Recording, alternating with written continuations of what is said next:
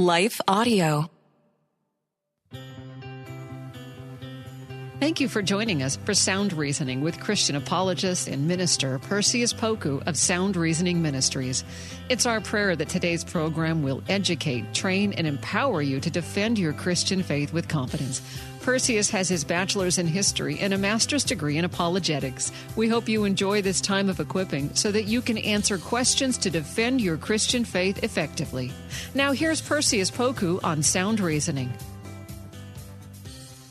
Welcome to Sound Reasoning. I am your host, Perseus Poku. On today's episode, we want to talk about revealing the authentic God. Revealing the authentic God. And after a word from our sponsors, we'll get started on the topic today. Hello, folks. My name is Derek Grier, and I'm reaching out to fellow pastors and church leaders just like you to join me and other Christian leaders and organizations throughout the nation as we come together on June 8th and 9th for National Unity Weekend. Together, we will show the love of Jesus as we serve our communities on Saturday, June 8th, and then preach from a shared text on Sunday, June 9th. To register, go to unityweekend.com. That's unityweekend.com to join us as we unite the church and unite the nation. What impacts you every day? There is one book that influences almost every aspect of our lives. Museum of the Bible reveals the Bible's impact on your favorite musicians and artists, the way we measure time, social justice, our national monuments, and more. The Bible's impact is all around you. Discover how at museumofthebible.org/impact.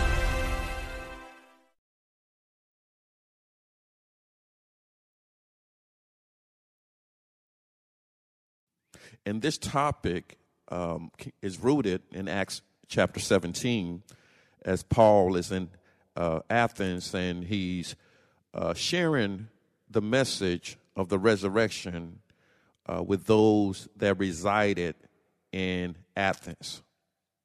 And Luke writes that while Paul was waiting uh, for his colleagues in Athens, that the Spirit provoked him as he observed that the city was full of idols. So he was reasoning in the synagogue with the Jews and the God fearing Gentiles.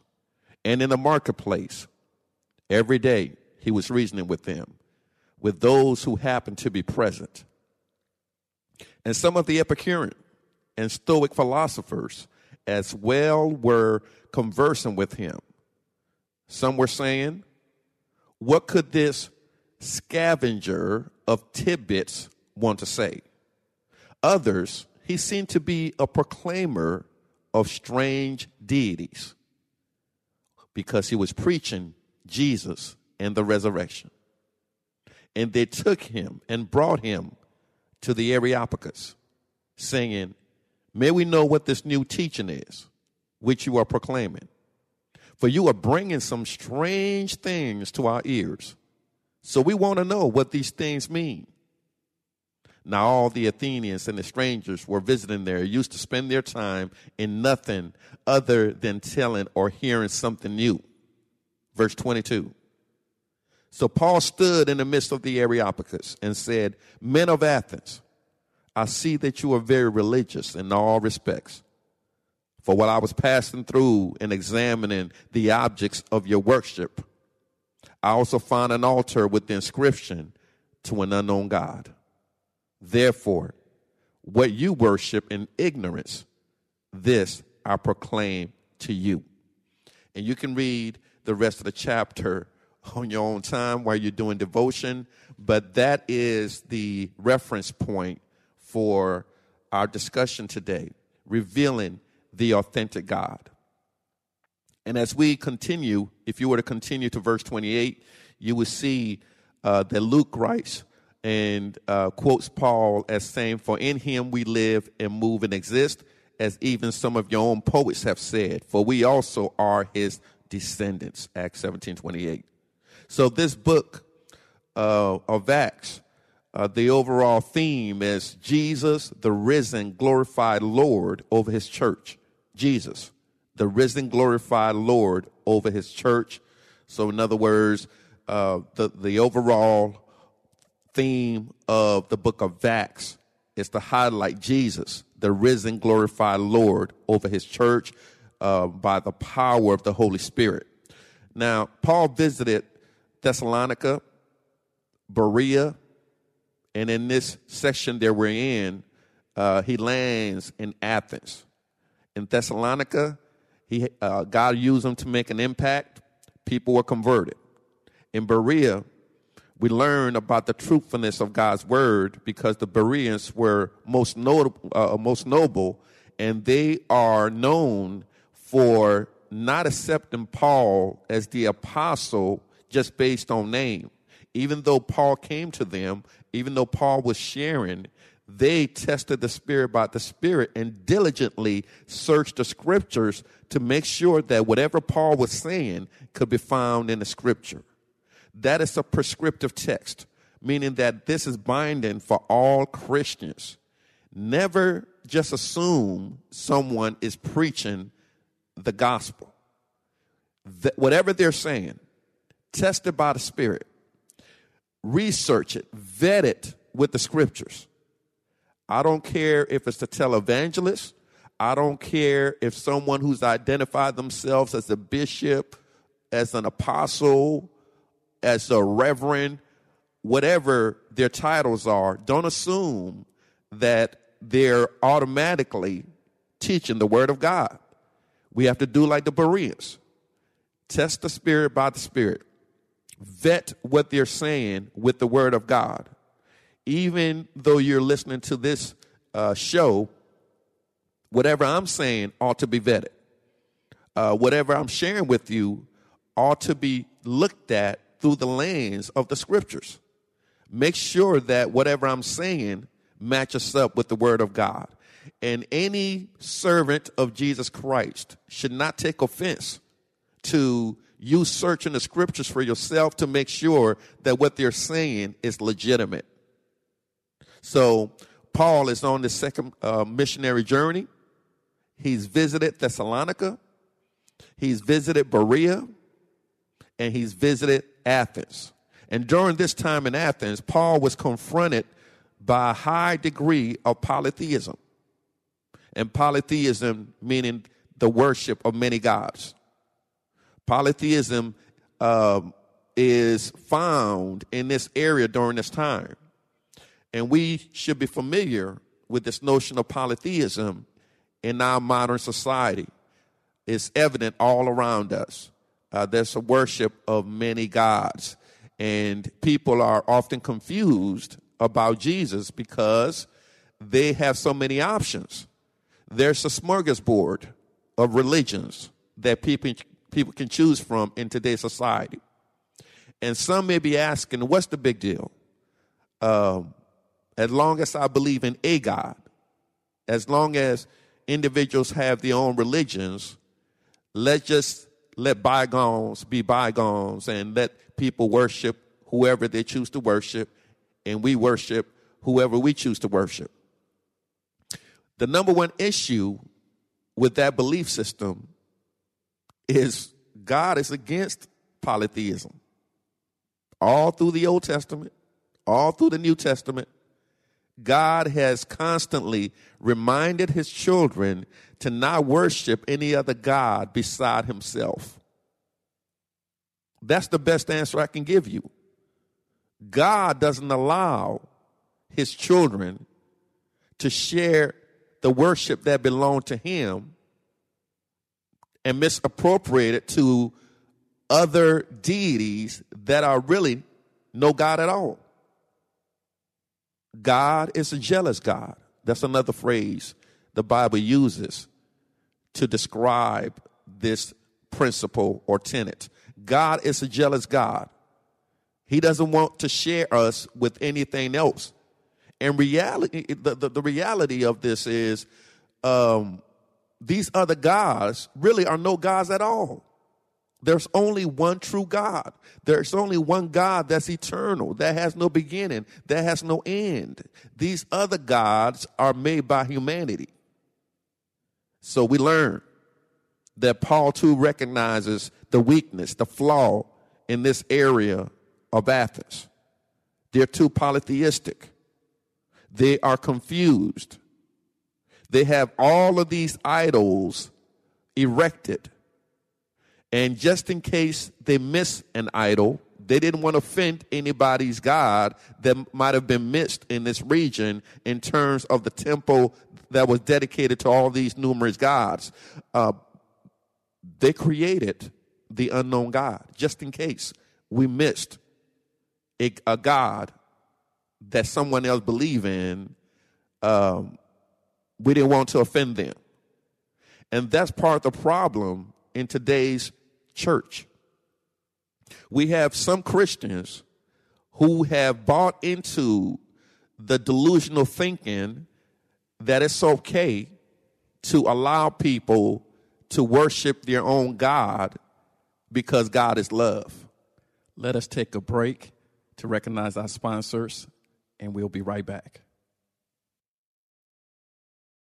Hello, folks. My name is Derek Grier, and I'm reaching out to fellow pastors and church leaders just like you to join me and other Christian leaders and organizations throughout the nation as we come together on June 8th and 9th for National Unity Weekend. Together, we will show the love of Jesus as we serve our communities on Saturday, June 8th and then preach from a shared text on Sunday, June 9th. To register, go to unityweekend.com. That's unityweekend.com to join us as we unite the church and unite the nation. What impacts you every day? There is one book that influences almost every aspect of our lives. Museum of the Bible reveals the Bible's impact on your favorite musicians and artists, the way we measure time, social justice, our national monuments, and more. The Bible's impact is all around you. Discover how at museumofthebible.org/impact.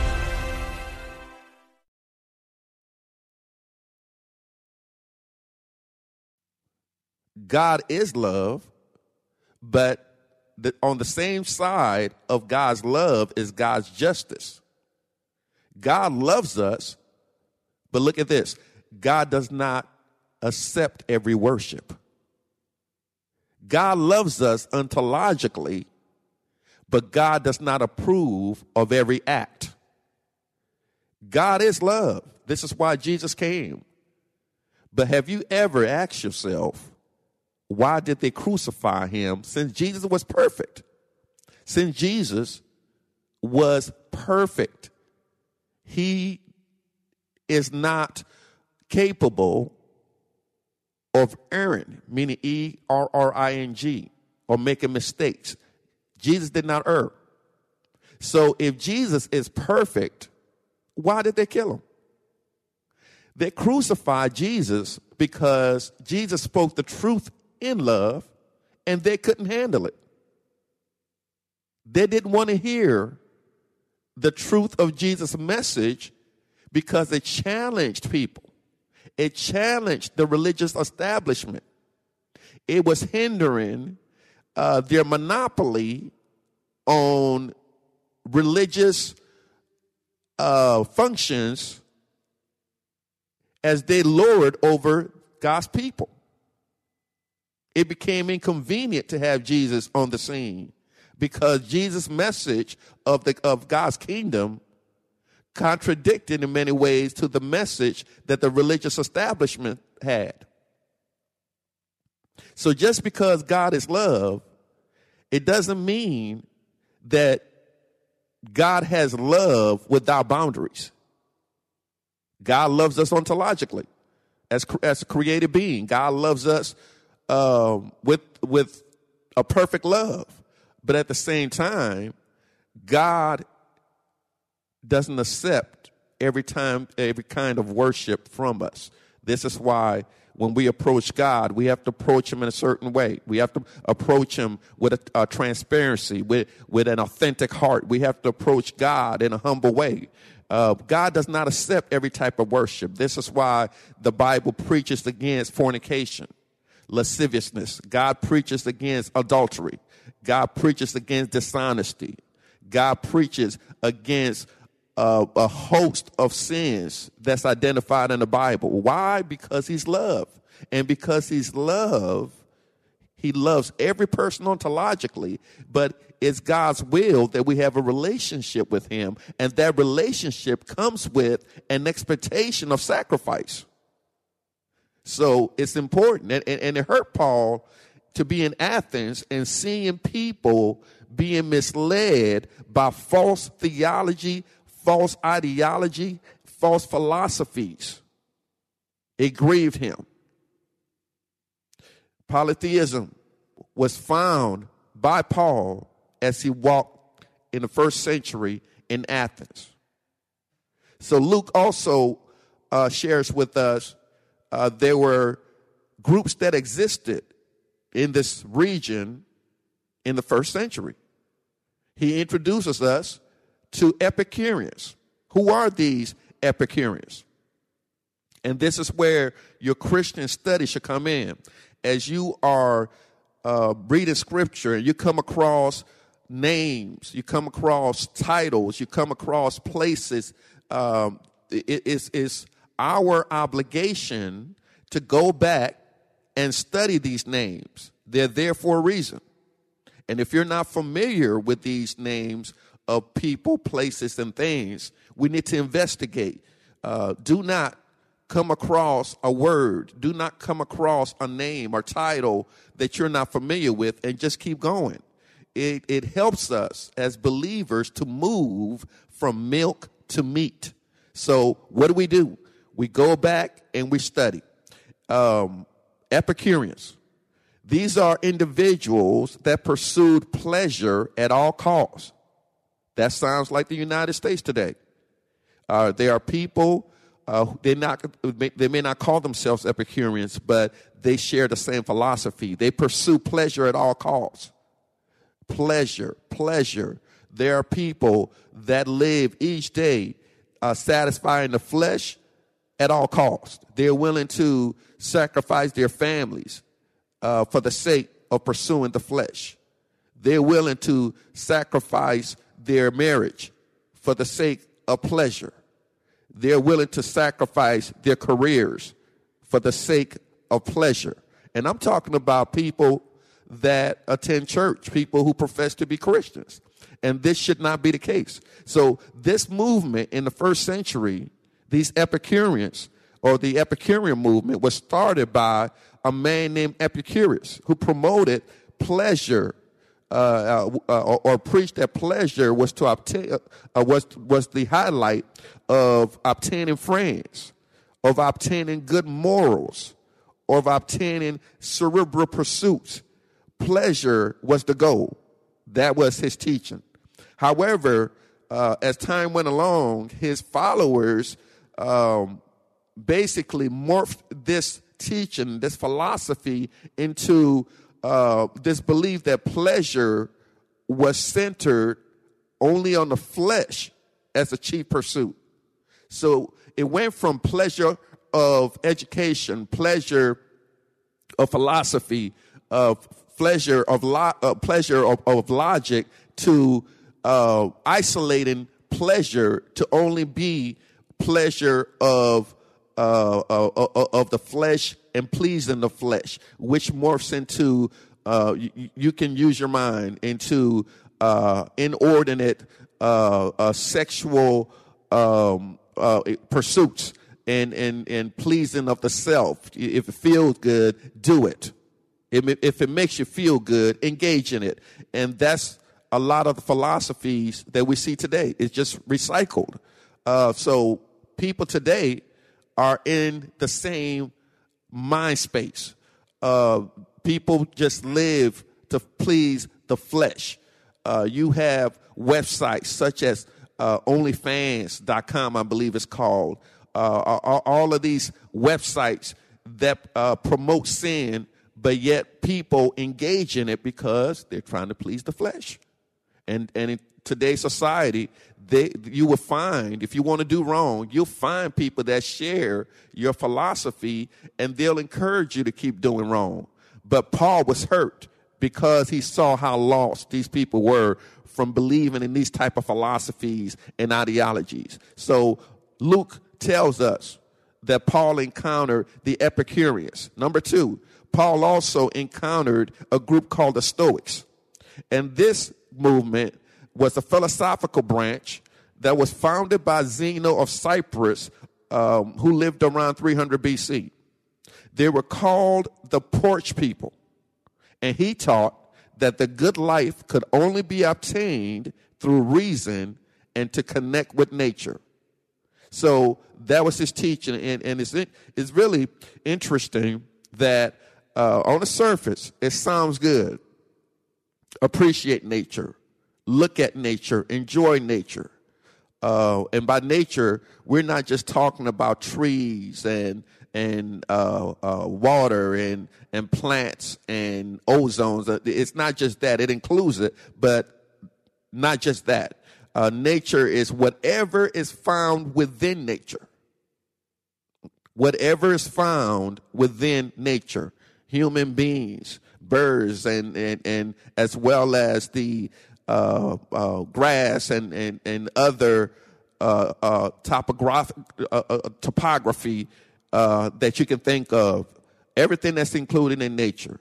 So there's nothing wrong with appreciating nature because God made nature for us to enjoy and to use. But the problem arises when we start worshiping nature, when we start deifying nature, when we start worshiping the created over the creator. That's where the problem arises. So you can try to be at one with nature but it's not going to fulfill you because you're leaving out the creator. You can try to uh, lift nature up as high as you want it to, but just because you understand nature and the laws of nature, uh, let's say at, at, at a perfect uh, uh space, without Jesus, you would still be wanting. You would still be thirsty and not complete. So the Stoics taught that the good life can only be obtained through reason, right, the intellect, and to connect with nature. But their movement was more um, pushed on the reasoning side, the ability to reason, the ability to be logical. Um, Star Trek, uh, Mr. Spock would have really fit into this uh, this movement because they pushed logic, they pushed reasoning, and if if you were able to uh, be logical, if you were able to reason on a high level, then you, you would have made it. Then you would find attainment. Then you would find order. You would find peace. And that is not totally true. You can do all those things, but without Jesus, you would still uh, be wanting. You would still be uh, desiring because you are carving out the one who brings perfect peace and the one who brings us perfect joy. So they believed in reason over pleasure. So here you here Paul is listening to uh, diametrical, diametrical oppositions to his teaching. It's in, interesting. Uh, the Epicureans are almost the opposite of the Stoics. The Epicureans preach uh, and taught that is pleasure over all else. And then the Stoics are saying it's reasoning and pursuit of logic over pleasure. So even though these two have major differences, what's interesting is they were able to come together to attack Paul, to insult him.